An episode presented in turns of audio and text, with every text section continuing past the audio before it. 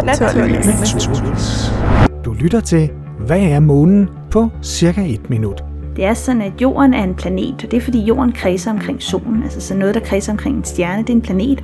Og månen er sådan en klode, der kredser omkring en planet, så det er en måne. Månen er så bare vores måne. En gang for over 4 milliarder år siden, der var der 2 kloder, der stødte sammen i jordens bane. Den her kollision, jamen det blev så til det, der er jorden i dag, så jorden blev en lille smule større end den første klode, og den anden klode blev en lille smule mindre og begyndte så at kredse rundt om den store klode, og det er så blevet til månen i dag. Månens store størrelse i forhold til jorden har gjort, at den skaber tidevand her på jorden, men den stabiliserer faktisk også jordens akse en lille smule, og det er grunden til, at vi har årstiderne.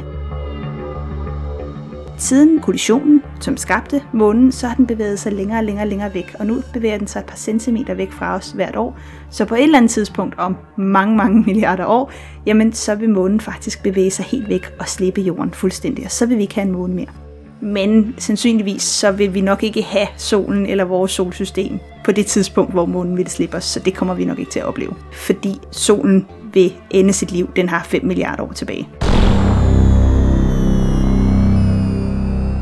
Du har lyttet til, hvad er månen på cirka 1 minut. Det var Tina Ibsen, der fortalte. Jeg er uddannet astrofysiker og har speciale i nordlys. Og hun beskæftiger sig blandt andet med astronomi, rumvejr og rumfart.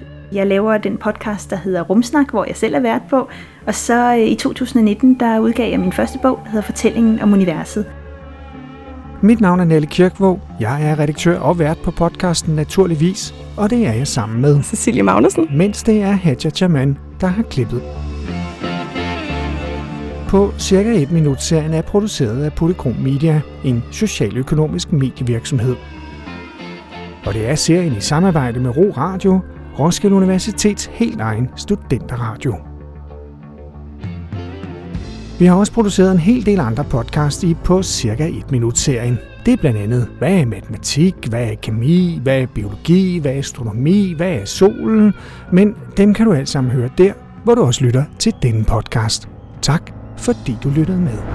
Naturligvis.